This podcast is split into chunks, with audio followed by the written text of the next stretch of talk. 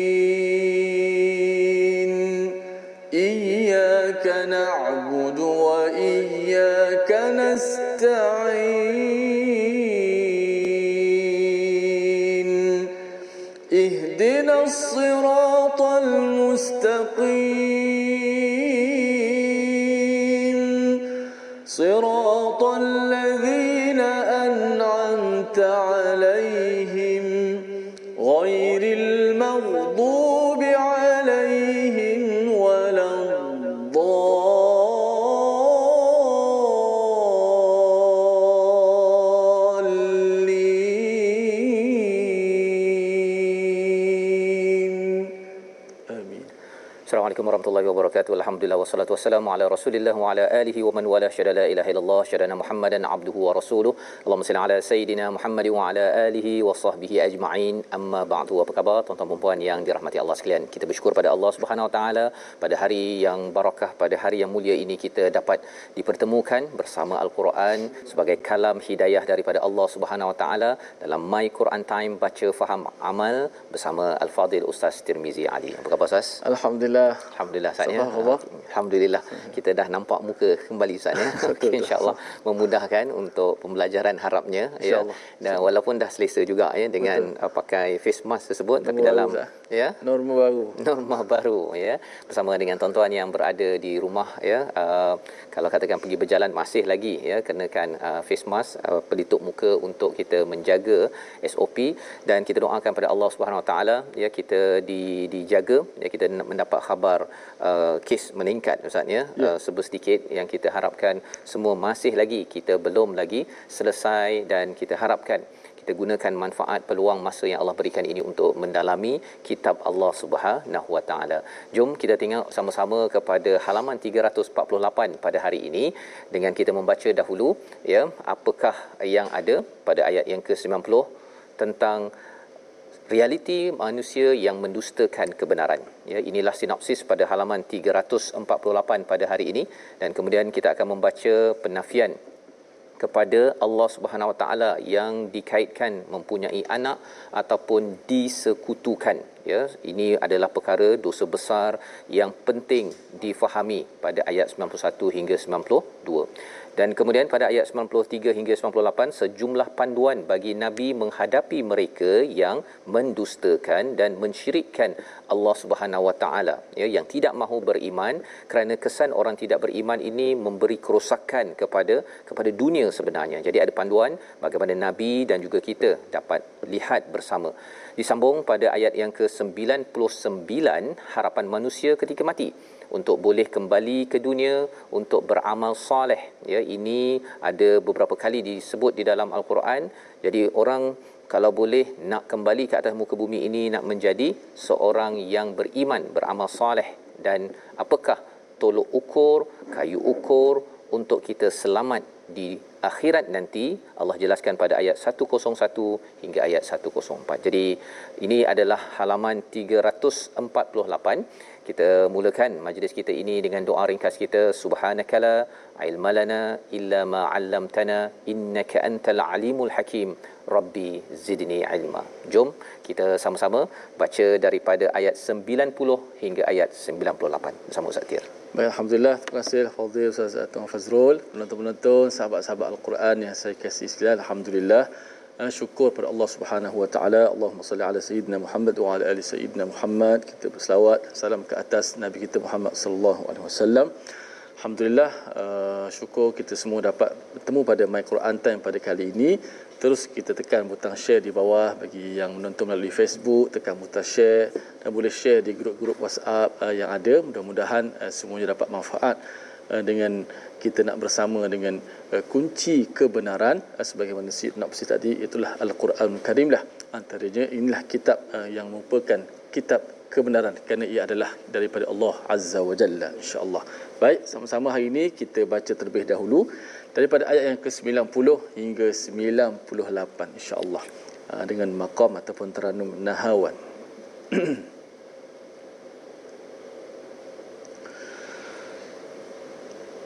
أعوذ بالله من الشيطان الرجيم.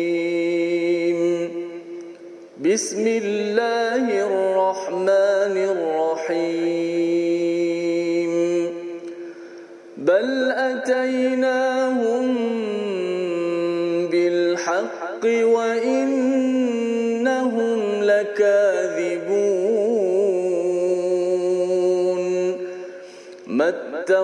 الله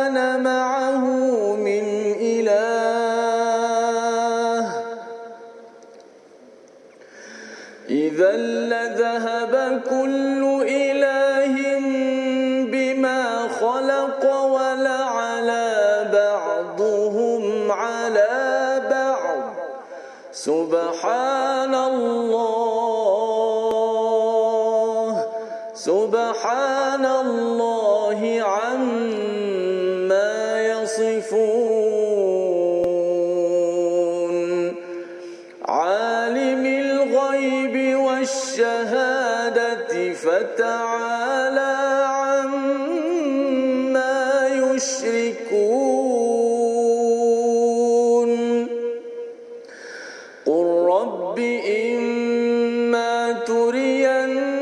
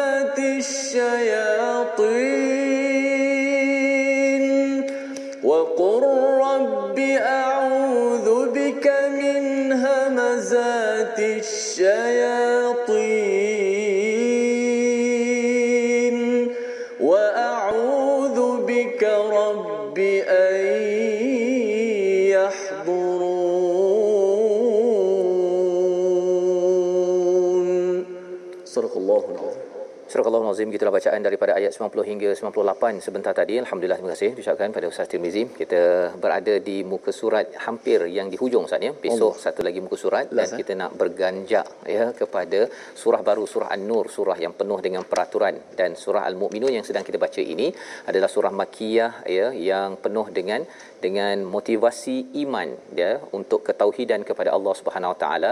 Semalam kita sudah pun melihat kepada betapa apabila kita bertanya kepada semua manusia termasuk mereka yang tidak beriman Ustaz ya. Kalau ditanya siapa punya langit bumi ini, mereka cakap sayaquluna lillah ya Allah ya milik segala perkara ini. Tidak mungkin dimiliki oleh manusia dimiliki oleh mana-mana makhluk ya. Kerana apa? Kerana tahu kehebatan yang diciptakan makhluk yang diciptakan oleh Allah Subhanahu Wa Taala. Ini jelas tuan-tuan ya. Tetapi apakah yang kita belajar semalam? Bila mereka mengaku bahawa Allah lah yang berkuasa pada segala perkara ya mereka tahu hakikat itu pada ayat 90 ini padahal kami telah membawa kebenaran kepada mereka tetapi mereka benar-benar pendusta. Mereka tidak ya tidak betul-betul. Walaupun dia cakap betul ustaz ya. Mm-hmm. siapa punya ni? Allah. Memang jawapan dah betul. Tetapi Allah gelar mereka ni lakadzibun pendusta yang mendustakan. Kerana apa? Kerana cakap Allah sahaja Tuhan tidak cukup kalau masuk Islam kata Allah ini Tuhan tapi Allah suruh buat tak nak buat. Allah suruh baca Quran faham apa yang Allah cakap tak nak baca Quran ya. Ataupun suruh faham tak nak faham. Ataupun bila suruh ikut nabi tak nak ikut nabi ya? Uh, pasal apa? Pasal ini adalah pertanyaan yang diajarkan kepada nabi ketika dakwah bukan sekadar untuk seorang itu beriman saja kepada kepada Allah tapi beriman kepada apa yang di disampaikan oleh Allah Subhanahu Wa Taala melalui rasul ya di dalam al-Quran. Jadi ini lebih kurang macam orang dekat inilah ustaz ya, dekat dekat mahkamah tu. Mahkamah kalau katakan dia disabitkan kesalahan, waktu dah disabit dah bukti dah semua cukup apa sebagainya dia tak nak mengaku salah orang ini dia akan dihukum lebih lagi berbanding dengan orang yang awal-awal lagi dah mengaku bersalah. Mengaku ya, ha, itu di mahkamah. Jadi dalam hidup kita ini, tuan-tuan bila kita bertemu dengan rakan kita yang bukan Islam, kalau dia kata bahawa saya tak percaya, saya percaya Tuhan ada super power, ada Tuhan, ya, oh my god, selalu dia dia bercakap begitu. Tetapi bab yang uh, sembahyang nak kembali kepada uh, peraturan ini dia tak nak, itu sebenarnya adalah pendusta. Ha, bagi orang Islam kalau dia mengaku dia Islam ya tetapi kalau dia masih lagi dia tidak mahu ikut apa yang Allah beritahu sebenarnya dia dia masih lagi men, mendustakan. Jadi apa Allah cakap? Salah satu punca ataupun puncak kepada pendustaan ini ayat 91 ya mattakhadallahu min walad. Ya Allah ini tidak pernah tidak ada anak wa ma kana ma'ahu min ilah. Tidak ada ilah lain ya Allah memberi disclaimer. Ya Allah menekankan perkara ini. Pasal apa? Pasal mereka walaupun cakap bahawa Allah inilah milik pemilik bagi bumi tetapi dia bagi anak pula ustaz. Dia kaitkan pula Allah ini Tuhan ini macam manusia. Ada anak kemudian ada ada uh, kalau ada ibu ada ibu lain kalau hmm. ada ayah ada ayah lain jadi ada tuhan ada tuhan lain. Hmm. nah, pasal mereka guna istilah the father lah apa sebagainya kan god the son dan sebagainya. Jadi Allah menyatakan di sini sebenarnya idzan ya la dhahaba kullu ilahim bima khalaqa wa la'ala ba'duhum ala ba'din. Ya Allah bawakan cara berfikir. Ini hukum ataupun dalil naqal uh, dalil akal dalil akal ya. Dalam nakal ada akal kan sekiranya Tuhan itu banyak ya ataupun sekiranya Tuhan itu banyak maka masing-masing akan membawa apa yang diciptakannya ha, ada Tuhan matahari ada Tuhan sungai ustaz ya cuba ustaz bayangkanlah Ya. Tuhan matahari dengan Tuhan sungai. Apa jadi dunia ni Ustaz? Kalau Tuhan ni dia bawa masing-masing dia punya bahagian masing-masing. Susah kita kan? Pelanggar.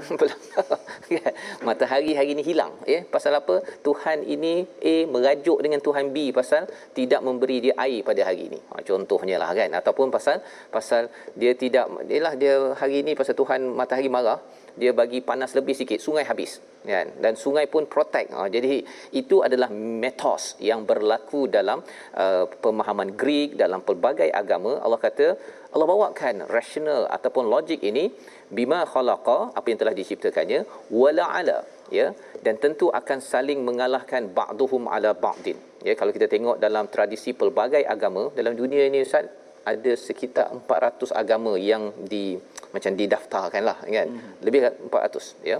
Tetapi kalau ada syirik dia menyebabkan apa? Uh, Tuhan itu dia mereka kata bahawa boleh bergaduh antara satu sama lain. Dia senang macam ni ustaz. Pemimpin sesama pemimpin pun boleh bergaduh. Kan? Pasal saya nak jawatan dekat negeri A yang ni pun nak juga dia boleh bergaduh. Sementara nak menunggu kepada kepada satu peristiwa penting kan? Apatah lagi kalau orang yang syirikkan kepada Allah Subhanahu Wa Taala ini sebenarnya dia bergantung kepada sesuatu yang yang lemah jadi Allah mengatakan subhanallahi amma yasifun. Ya maha suci Allah daripada apa yang mereka sifatkan. Allah tidak pernah ya tidak pernah ada anak tidak pernah ada tuhan lain dan juga Tuhan itu berkuasa atas tiap-tiap sesuatu tidak tidak mengalahkan ataupun dia boleh pula uh, ini Tuhan tu matahari ini Tuhan kepala ini Tuhan uh, buah pinggang macam tu ustaz ya kalau ada konsep-konsep begitu habis kita ni yeah. kan kepala tercabut kan buah pinggang habis disebabkan Tuhan yang berbeza ada kalau konsep itu wujud tanpa ilmu yang yang benar. Jadi mengapa mereka ada orang yang berfikir begini walaupun mereka mungkin belajar sampai ada ijazah, ada master PhD tapi cara berfikir syirik ni masih ada terlibat dengan perkara-perkara syirik. Ayat 92. Kita nak baca sekali ya untuk kita mengetahui sebab utamanya. Silakan Ustaz. Ayat 92. Dua Ustaz. Hmm. Baik. Baca ayat 92. uh, ada perkataan yusyrikun salah itu eh? okey kalau kita perasan uh, bila perkataan tauhid berkaitan dengan kesyirikan uh, berkata sesuatu yang tak layak bagi Allah Subhanahu Wa Taala Allah tak gunakan perkataan subhanallah. Ya, itu kita sucikan Allah daripada segala uh, kekurangan bahawa Allah ni sangat sempurna. Subhanallah maha suci Allah. Kita baca ayat 92 auzubillahi minasyaitanir Bismillah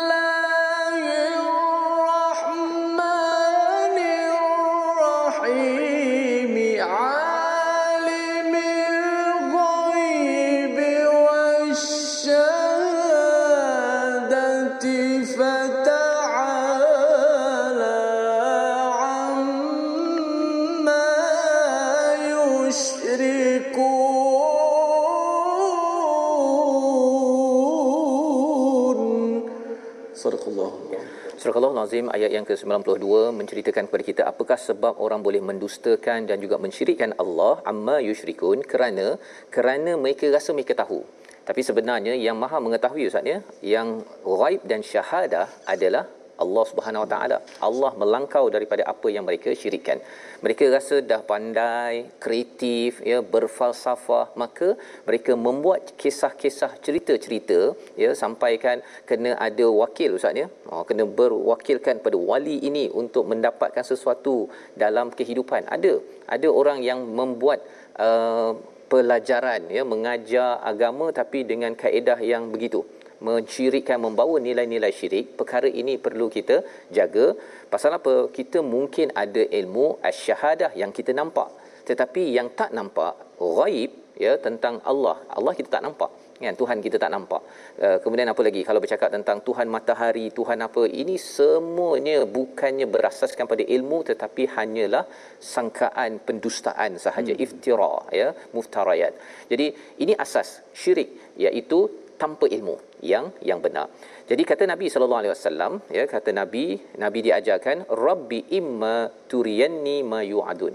Nak nampak ya Tuhanku aku nak tengok apa yang telah diberikan yang dijanjikan kepada kepada mereka dan Nabi berdoa ya jangan jadikan aku ini dari kepada kalangan orang yang yang zalim. Nah ini poinnya bila katakan seorang itu ustaz ya bila seseorang itu diazab kerana dia buat silap uh, Nabi tidak mahu jadi orang yang zalim Maksudnya ketika kalau masuk Fatu Mekah itu orang Islam tak ada pula nak kata saya nak balas balik kepada siapa saya nak tunjuh muka dia contohnya kan.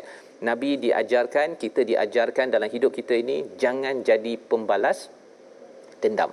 Ha, ya walaupun walaupun dah buat macam-macam menyakitkan hati kita menyakitkan kepada kepada Allah dalam hal syirik yang berlaku. Pasal bila syirik ini dia menyebabkan mereka bermusuh kepada umat Islam, membunuh, mereka menyiksa, tetapi Nabi diajarkan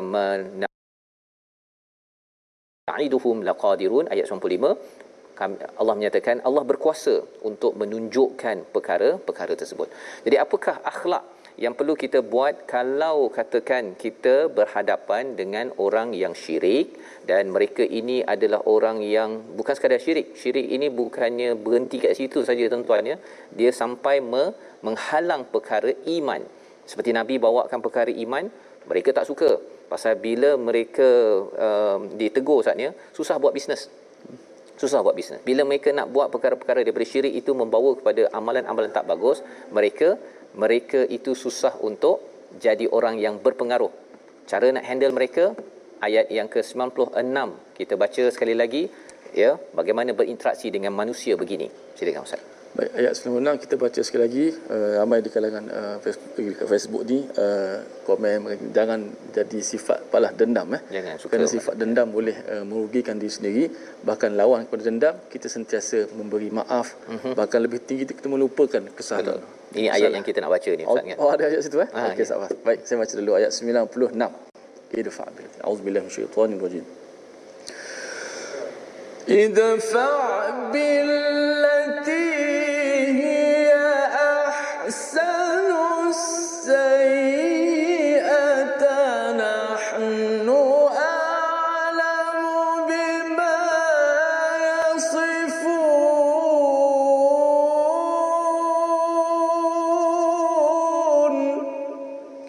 نحن أعلم بما يصفون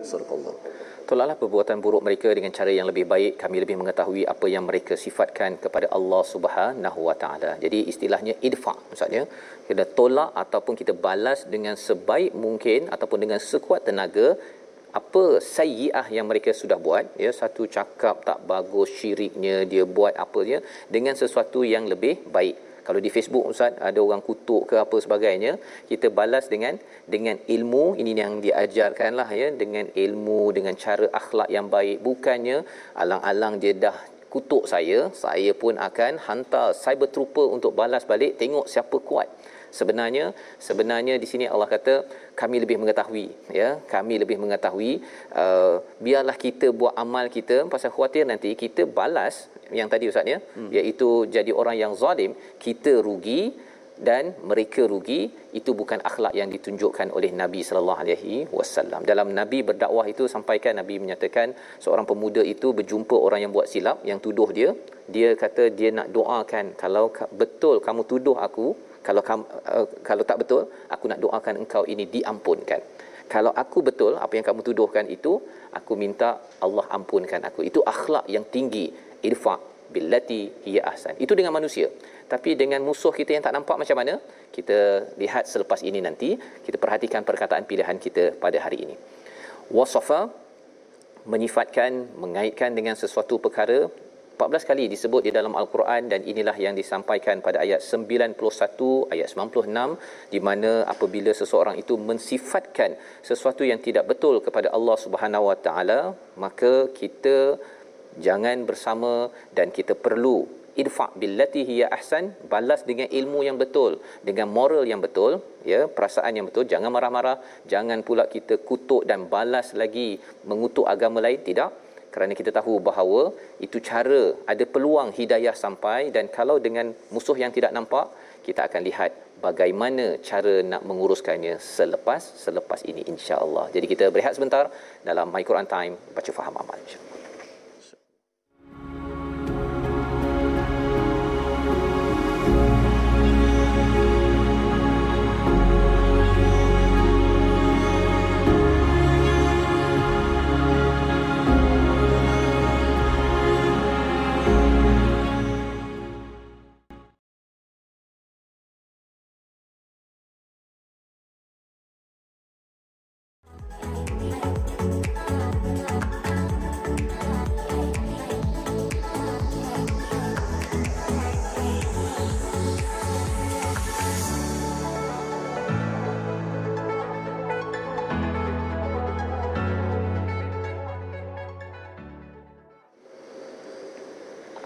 وقل رب أعوذ بك من همزات الشياطين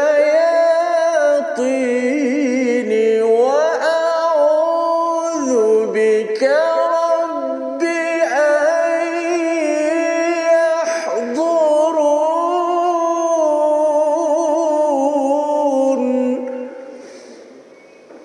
Dan katakanlah ya Tuhanku aku berlindung kepadamu daripada bisikan-bisikan syaitan. Dan aku berlindung pula kepadamu ya Tuhanku agar mereka tidak mendekati aku. Tadi masa rehat sekejap eh, masa iklan Ustaz Fas ada bagi tadabbur dua ayat ni kepada saya. Eh, kata Ustaz Fas ini adalah musuh-musuh yang kita tak nampak. Ha, tadi disebut ha, yang nampak maka ini ayat dua ayat ini kita minta lindung kepada Allah Subhanahu Wa Taala daripada bisikan-bisikan syaitan kerana ia adalah makhluk yang tidak nampak. Kerana ciptaan Allah ini ada ciptaan yang kita boleh lihat ada ciptaan yang kita tak tidak boleh lihat. Maka yang tidak boleh lihat ini perlukan cahaya perlukan cahaya untuk kita nampak. Maka inilah cahaya al-Quran dalam al-Quran pula tengok Tuhan ajar doa-doa kepada kita untuk kita berlindung kepada Allah Subhanahu wa taala. Alhamdulillah terima kasih kepada semua penonton-penonton sahabat-sahabat terus setia My Quran Time baca faham amal. Jom kita ngaji sikit tajwid pada hari ini uh, berkenaan dengan uh, suara tebal dan suara nipis dalam al-Quran sifat at-tafkhim ataupun at-tarqiq. Uh, pada huruf kha kita nak contohkan dalam muka surat 348 ni. Yang mana uh, bacaan tebal pada huruf kha ini antara kerana kebiasaan uh, kalau orang Arab sendiri pun uh, dia bercakap Arab pun bila huruf kha dia akan sebut kha. Itu dalam percakapan dia. Ha, bi khair. Ha, kalau kita pergi, pergi ke kedai tanya dia nak nak cuka kan? Cuka bahasa Arab sebut khol. Oh, kita sebut dengan makhraj yang betul Safah uh, saya nak khol. Uh, anda ke khol? Dia tercengang apa khol ni padahal sebutan tu saya dah cuba ikut uh, sebutan al-Quran. al-Quran. Dia pun buat-buat tak faham. Ha, jadi dia kata khal kha. Disebut dengan nipiskan kha. Maknanya jakun lah kalau cakap bahasa fusahah dengan dia. Tak apa tanya bercakap okey. Tak apalah nak guna lorak mana-mana sikit. Tapi bila baca Quran tak boleh baca kha. Tak boleh baca kha kena baca kha tebal. Contoh ayat 91 tadi. Mattakhadha. Tak boleh baca mattakhadha mattakha tak boleh. Mattakhadallahu min walad. Okey. Juga pada ayat 91 bima khalaqa. Ha bima khalaqa. Tak boleh baca bima khalaqa tak boleh khalaqa tak boleh ikut lam sekali yang nipis tu. Dengan ma bima khalaqa. Juga pada ayat 103 yang akan kita baca nanti waman khaffat. Tak boleh waman khaffat. Ha, tak boleh menipiskan kha. Kerana kha adalah huruf yang bersifat dengan at-tafkhim ataupun bersifat dengan tebal. Ha, maka huruf kha yang berbaris di atas, bagi depan semua tu kita baca tebal. Kecuali kita pernah sebut bila huruf kha yang berbaris di bawah uh, dia ada terkesan sedikit, maka tidak boleh kita sebut uh, khui, tak boleh khui. Uh, wa yuridu khui, tak boleh khui. Hanya kita sebut wa yuridu khiya khi khifah khi jangan khui kerana dia huruf kha ni baris bawah tu diterkesan sikit dengan baris bawah. Adapun baris atas baris depan tebal seperti biasa. Kha khu. Ha, itu huruf tafkhim. Pada contoh ayat yang kita baca sebentar tadi. Wallahu alam Terima kasih ucapkan pada Ustaz Tirmizi uh, berkongsi tentang huruf tebal Ustaz ya. Huruf tebal nipis yang perlu kita beri perhatian dan harapnya kita dapat baca dengan tepat Ustaz ya. Baca hmm. dengan tepat dan ia adalah cahaya lah Ustaz ya. Hmm. Bila kita membaca Al-Quran betul ini dia menjadi cahaya uh, sehingga kan kalau kita tengok dalam hadis kan bagaimana Abu Hurairah diajarkan uh, ayat kursi betul. kan ya hmm. dan kalau kita tengok dalam kehidupan mungkin ada yang baca tapi kalau tak tepat tidak betul ya dia tidak memberi impact kesan yang besar kepada kita nak me, ber, apa, berlindung daripada godaan syaitan yang dinyatakan pada ayat 90 97. Jadi kalau kita tengok dalam ayat 97 98 yang kita dah baca, uh, ayat 96 bercerita tentang idfa billati hiya ahsan. Ya, kita uh, tolak balas dengan sesuatu yang lebih baik ya dengan ilmu dengan akhlak yang lebih baik kalau kita bertemu dengan manusia yang berbuat buruk ya ataupun sayyi'ah tetapi kalau uh, yang tak nampak ustaz ya yang hmm. ustaz nyatakan tadi itu uh, kita mesti minta lindung daripada uh, Allah ini daripada hmm. syaitan. Pasal apa? Pasal syaitan ini tak nampak satu ya uh, dia boleh je syaitan daripada kalangan jin dan manusia. Tapi hmm. asasnya dia sesuatu yang buruk ya. Syaitan ini adalah sesuatu yang sumber buruk. Tapi manusia kadang-kadang dia buat silap. Dia buat silap mungkin dia kata begitu beginilah macam contohnya Abu Sufyan pada Nabi tetapi kalau kita terus sahaja uh, berlindung maksudnya terus boykot dia mm-hmm. uh, bila pula kita nak berdakwahnya Ha kan. Jadi itu yang kita kalau syaitan memang confirm tak ada kebaikan tapi manusia dia buat macam mana buruk sekalipun kita perlu berdakwah. Kalau tidak kesannya ialah seorang mak ya bila tengok anaknya mungkin degil ke dekat uh, syarikat ada staf yang tak uh, buat kerjanya akhirnya kita tidak mahu berkomunikasi maka di situ tidak ada peluang untuk kita menyampaikan dakwah kepada kepadanya. Jadi di sini uh, adalah satu doa yang boleh kita amalkan dan hamazati syaitan ini sebenarnya penting pasal Betul. kadang-kadang kita ni dah okey hmm. tapi bila syaitan datang ini bila ada orang yang cakap benda tak baik kita baca dekat Facebook daripada tenang lepas Quran time dia boleh menyirap tersirap darah dia jadi marah Ustaz Allah. Itu kesan syaitan. Allah. Ya, kesan syaitan. Ya, dia akan menyebabkan kita stres dan lebih daripada itu ialah kita tak nak syaitan ini dia macam anak lah Ustaz ya. Kita tenang dia, kita relax dia baca Quran. Tapi katakan adalah siapa-siapa anak ke siapa-siapa dia ambil pen ni, mm-hmm. dia cucuk Ustaz, cucuk. Cucuk, cucuk. Kita tenang dia, kita tenang. Dia cucuk eh, cucuk, cucuk, cucuk. Terganggu Ustaz. Daripada awal yang kita tenang, tuan-tuan, My Quran Time dekat depan TV, kalau ada anak lah pergi cucuk, cucuk, cucuk, akhirnya daripada tenang jadi tak tenang. Itulah doa ini kita minta daripada bisikan daripada syaitan itu dia tak cucuk pasal dia datang setiap masa dan kalau istilah di sini yahdurun dia datang dan terus cucuk cucuk cucuk Jadi kalau kita ni jenis tak cukup protection ataupun perlindungan, kesannya apa? Daripada tenang kita menjadi tak tenang, daripada tak marah kita menjadi marah. Inilah doanya dan bilakah kesudahannya? Ayat yang ke-99 hingga 104 untuk kita fahami perkara ini. Silakan Ustaz. Baik, Alhamdulillah. Eh, terima kasih Ustaz Fazrul yang bagi pencerahan kepada kita dan memang pun uh, antara nama-nama Al-Quran Nur, cahaya eh, uh, disebut dalam surah Nisa silap wa anzalna ilaikum nuram mubina. Allah Taala anugerahkan kepada Nabi Muhammad dan umatnya itulah nuram mubina. Cahaya itulah Al-Quran Karim penyuluh dalam kehidupan kita apabila kita tadabbur ayat-ayat Allah Subhanahu wa taala. Teruskan bacaan daripada ayat 99 Nun Nun Kurdi pula sama. Alhamdulillah masyaitonir rajim.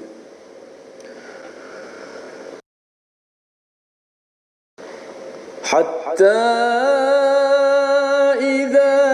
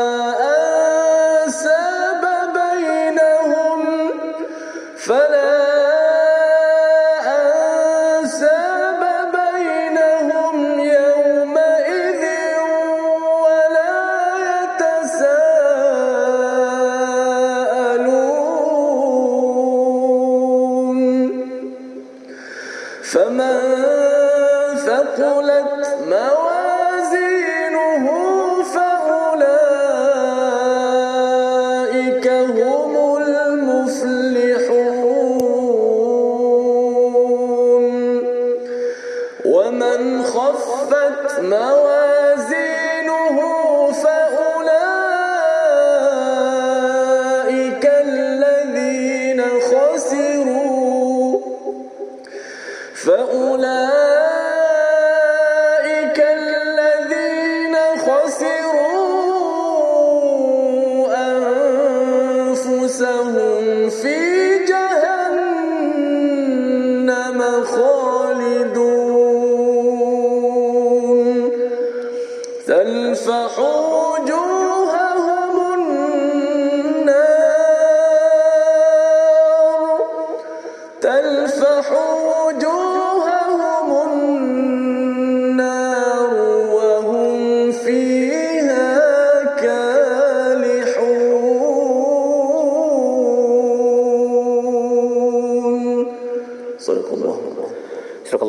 bacaan daripada ayat 99 hingga 104 untuk kita memahami ya bilakah penghujung kepada ada orang yang tidak suka ataupun yang berbuat as-sayyi'ah ya dan juga yang keduanya ialah godaan daripada syaitan. Syaitan itulah yang menghembuskan kepada orang-orang untuk tidak beriman, untuk degil kepada Allah, untuk mendustakan walaupun dah tahu bahawa yang berkuasanya adalah Allah Subhanahu Wa Taala.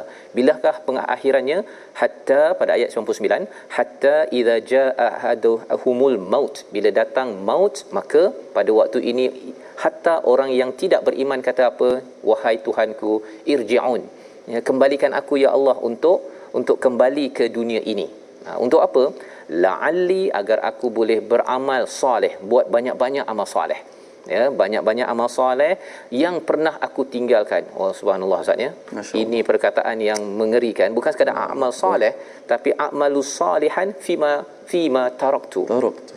Yang kita tertinggal yang tinggal dulu tu nak kembali balik hmm. uh, sembahyang sunat hari tu sedekah hari tu nak cakap baik nak buat yang kita tak apalah kot sunat kan rupa-rupanya orang-orang yang tidak beriman pun nak patah balik ya malah sebenarnya ini adalah keinginan bagi semua orang kerana tahu amal soleh ini membawa kita menjadi orang beriman, menjadi dekat dengan Allah, menjadi geng Allah. Ya, dekat dengan Allah. Pasal tahu dah bahawa tidak selamat pada waktu itu. Balasan Allah apa? Kalla. Tak boleh, tak boleh, tak boleh. Innaha kalimatun huwa qailuha. Ini semua perkataan ini cakap je lebih. Ha, lebih kurang gitu Ustaz ya. Dia punya maksudnya tu cakap je ni. cakap Kata- kosong lah. Cakap kosong. Ya cakap je. Kalau nak buat dulu dah buat dah. Hmm. ini nak minta nanti kami akan buatlah. Dia macam apa masuk ke penjara ke ustaz ya. Hmm. uh, minta maaf lah minta maaf saya. Tak buat lagi. Kedua buat balik semula. Buat balik. buat balik. Allah. tuan-tuan ini adalah bahagian yang kedua. Ini memang dia mengerikan sikit. Allah. psikologi tentang mengapa kadang-kadang nak beriman itu dia dia lambat sikit. Ha ya. Ini peringatan daripada daripada Allah Subhanahu Taala.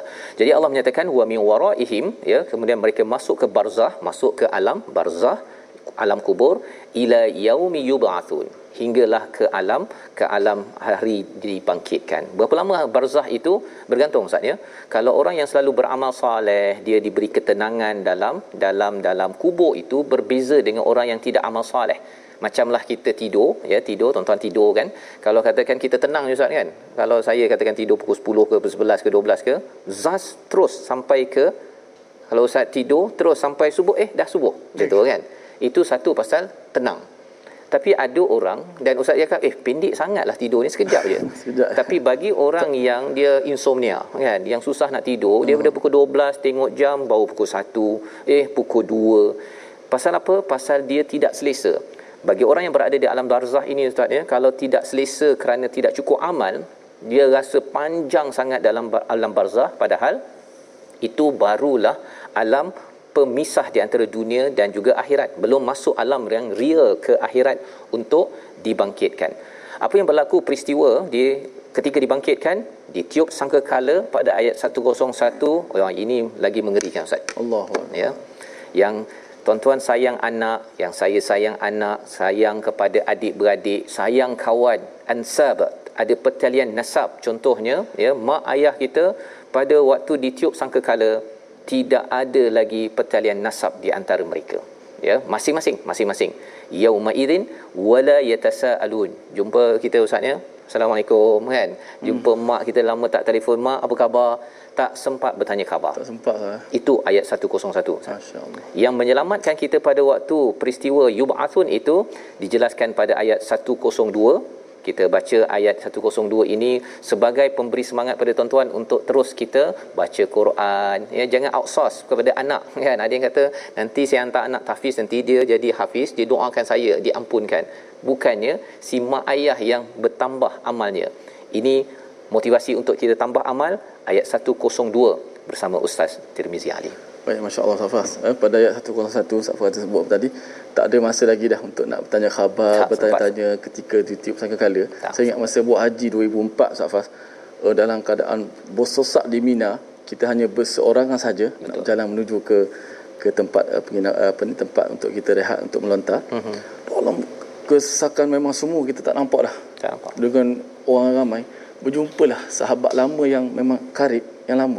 Jumpa berselisih macam tu tapi saya tak sempat nak mengucap patah perkataan. Hanya tengok macam tu je. Tengok berjeling saja berpisah macam tu. Betul. Dia ke sana saya ke sini. Maknanya tak sempat nak tanya khabar. Betul. Uh, apatah lagi dalam keadaan seperti ini tiup sangkakala subhanallah.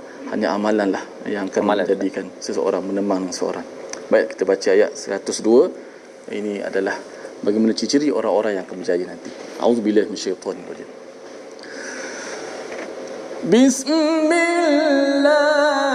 الرحمن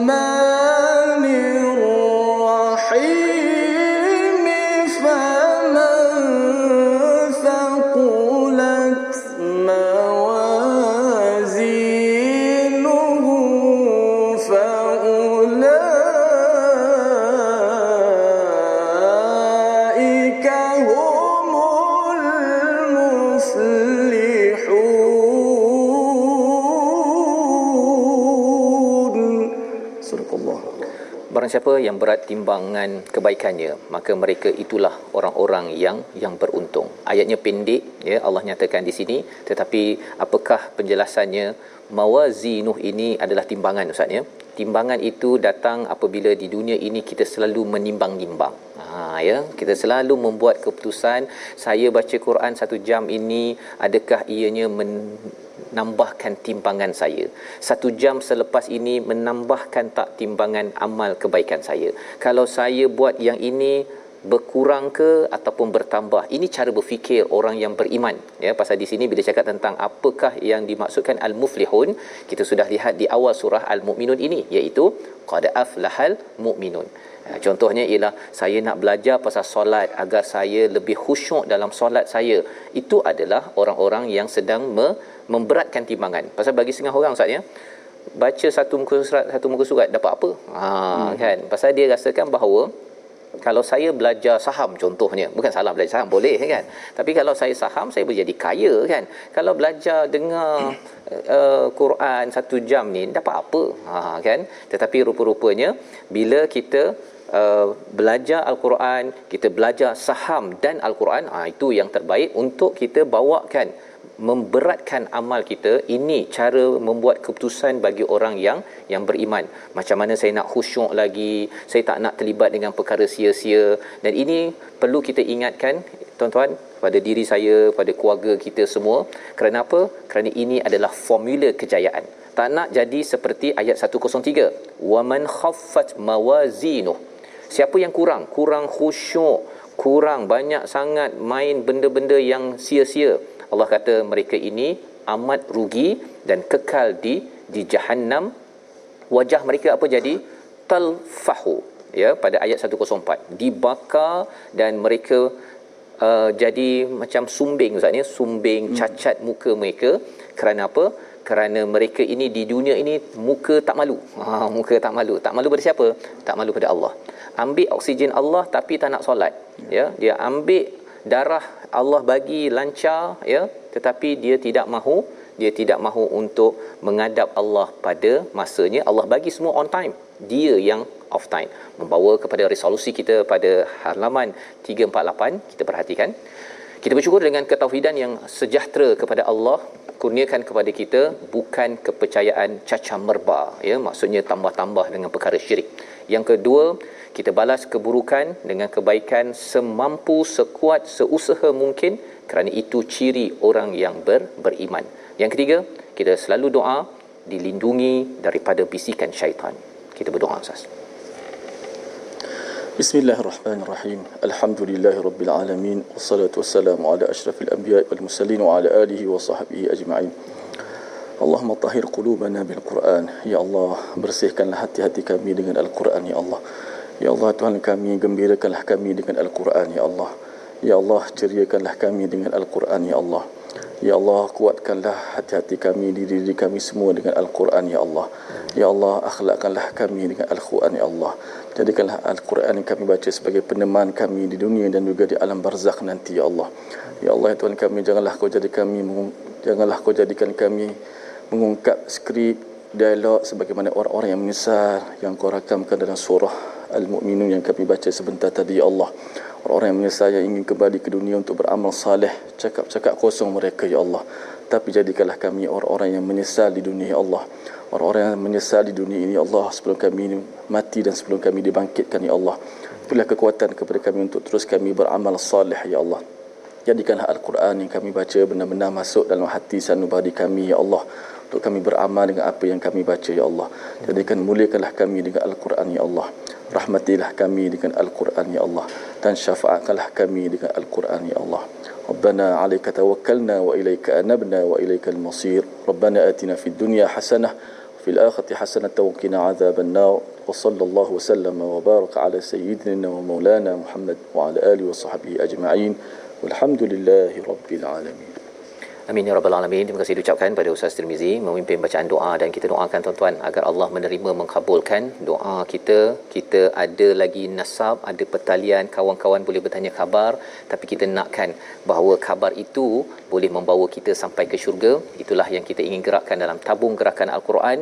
Kita bertanyalah khabar ya. Sumbangan tuan-tuan itu untuk kita lebar-lebarkan bertanya khabar dan kita nak pastikan nasab kita ini ketika sangkakala ditiupkan tak dapat lagi dah tak ada talian tetapi rupanya kita bertemu kembali di syurga al-firdausil a'la. Itulah perjuangan kita bersama. Kita bertemu lagi ulangan pada malam ini dan juga pada pagi esok. My Quran Time baca faham amal insyaallah